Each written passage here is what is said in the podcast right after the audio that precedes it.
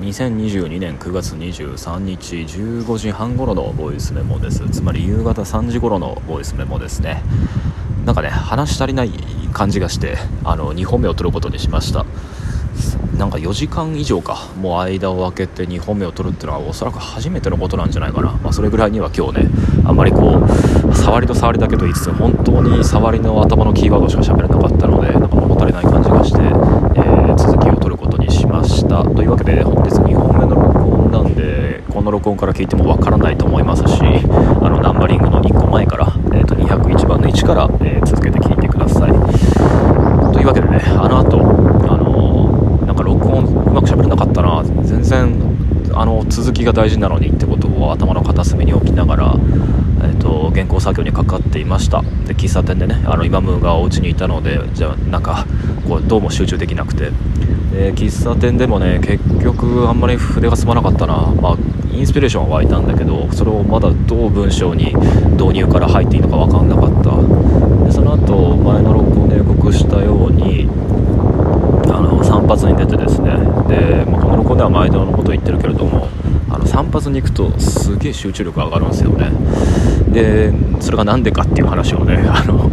聞き手に徹してくれたあの美容師さんが、まあ、困ってた顔してたけど、あの一方的にベラベラ喋ったりとかしました。あ、そうだ、これも毎度のことだけれど、あの僕がじゅうねん以上京都に住んでいろいろこう 美, 美容美容店かあの理髪店とかってのを変えたり転々としてたわけですけど、通いの場所をあのね、このじゅうねんかんでね、おそらく一番だっていうお店が、まあ、今通ってるお店で、あの五島美髪店っていうんですよ。でそこはね、ドライカットっていう手法で散髪してくれるんですけど、あの一回髪を濡らして洗ってくれた後に乾かして、でその後、まあ、数十本単位あるいは数本単位で丁寧に一つ一つ手でつまみ上げて、あの整髪料を使わずとも、でそしてなんかどういう風に髪の形が乱れてもすっきりした形が整うようにってことで、まあ、いろんな形をシミュレートしながらあの丁寧に切ってくれるお店なんですよね。でもうにじかんほどかな、今回も、まあ、僕の毛量が多かったせいかもしれないけど、まあ、にじかんもかけて丁寧に髪を切ってくれたので、まあ、その間にもうみるみる集中力が湧いてきて、よし今だったらボイスメモの続きも取れるし、作業の続きもその後に開始するんだってことで、まあ、意を決してですね、帰り道、そうだから環境音が入ってるのはそのためなんですが、あのー五島美発展のすぐ近くの、えー、丸太町橋かなの橋の下でこの録音を開始しています。あれなんかにほんめなのになんか結局導入が重くなっちゃった。というわけで、まあ、早速続きを話しましょう。えーと、今朝の話題の続き、えー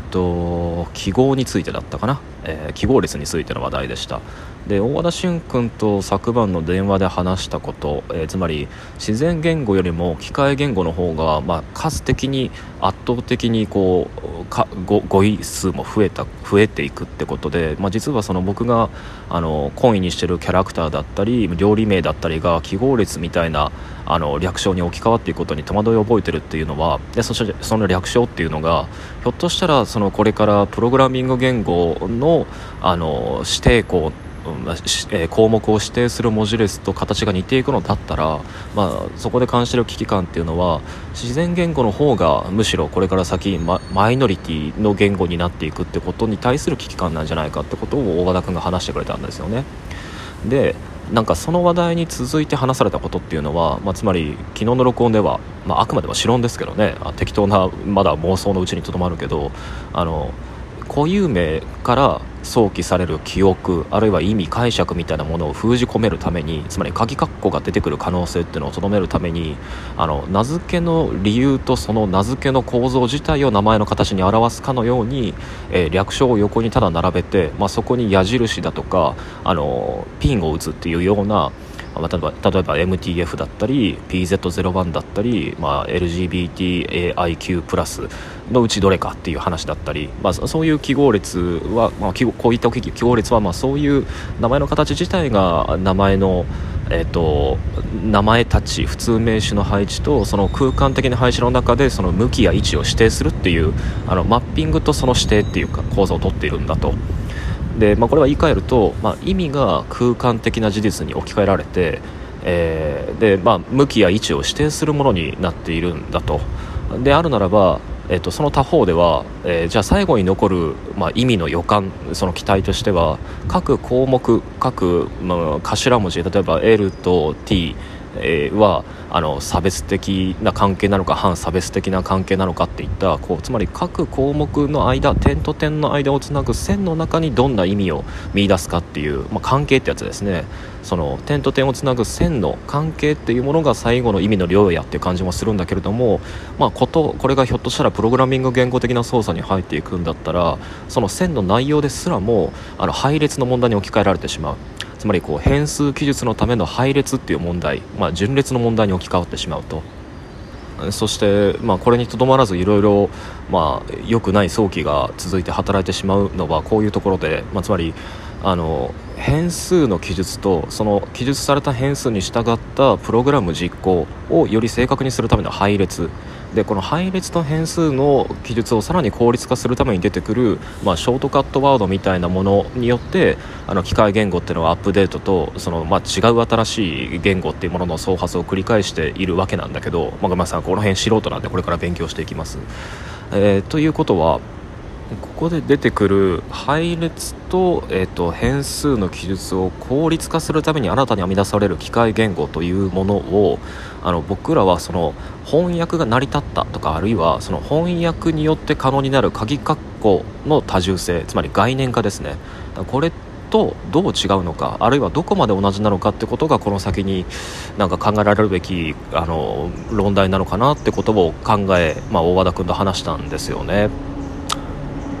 そう、まあ、話題はその後多岐に及んだんですけど、あの僕がまあ一時前も録音で話題にしたあの複数のまあ先進国の エーアイ 研究所から エーアイ 関係の技術の研究所から提出されたあの画像を調達させるその エーアイ、 あの作成させる エーアイ だったり、もしくはあの人工知能によって議論を繰り返させる実験のいくつかから、まあ、同時期に似たようなニュースが上がってきてるわけですよ、まあ、何かっていうと中間画像を勝手に エーアイ が生成したりだとか、あの異なる言語じゃないわ異なるパーソン同士で会話させててさせていた エーアイ があのこちら側が認識できない独自の中間言語みたいなものを編み出し始めて、でそれで一気にあのコミュニケーションをなんか高速化さ、高速化させつつあるっていうようなニュースが出てきたりとかしていて、で、まあ、このニュース自体がまだ眉唾ものであるっていう可能性もあるんだけど、あのしかし機械言語自体の発達とその、えーと、新言語の創設みたいなものの自体の歴史を振り返るに、これ自体はなんか起こっても不思議じゃないだろうと思うわけです。つまり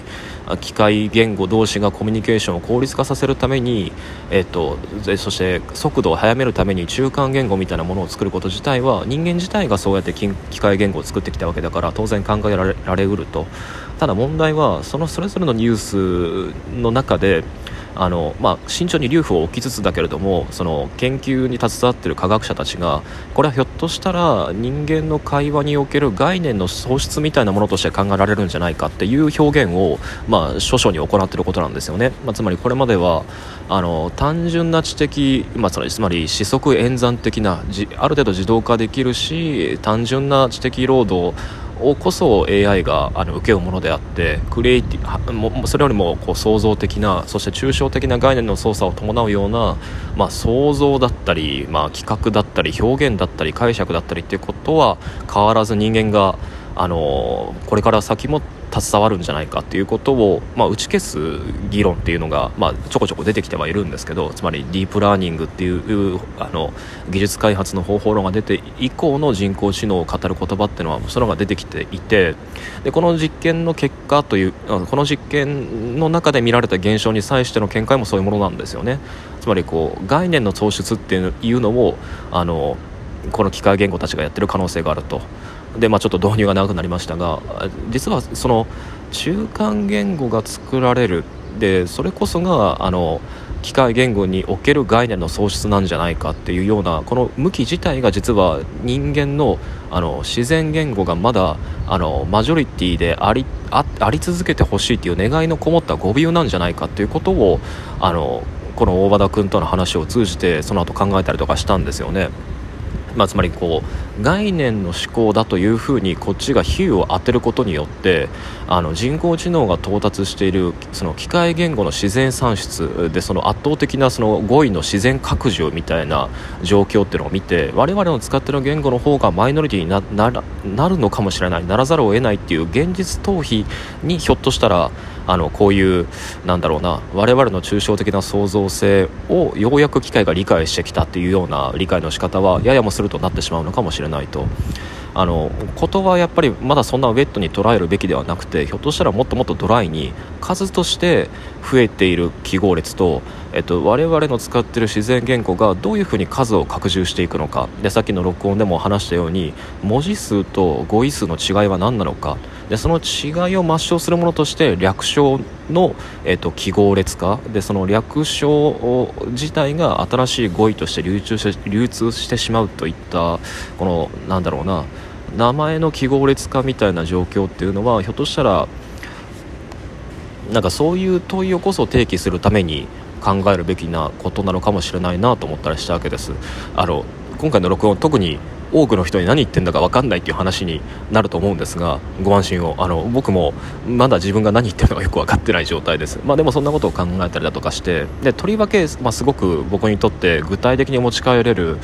あのヒントになったのは、まあ、こういったその数理的で理算的な科学的、まあ、仮にこれを全部ひっくるめて事実記述言語と言いましょうか事実を記述すると期待される言語と、えっと、解釈と意味と翻訳にさらされて鍵括弧で意味を膨らましていく、まあ、これも広く言って文学的言語と言いましょうかその文学的言語と言語操作と事実記述的な言語操作っていうものが衝突する実は始まりの始まりが音楽っていう文化芸術なんじゃないかなってことを思ったりしたわけです。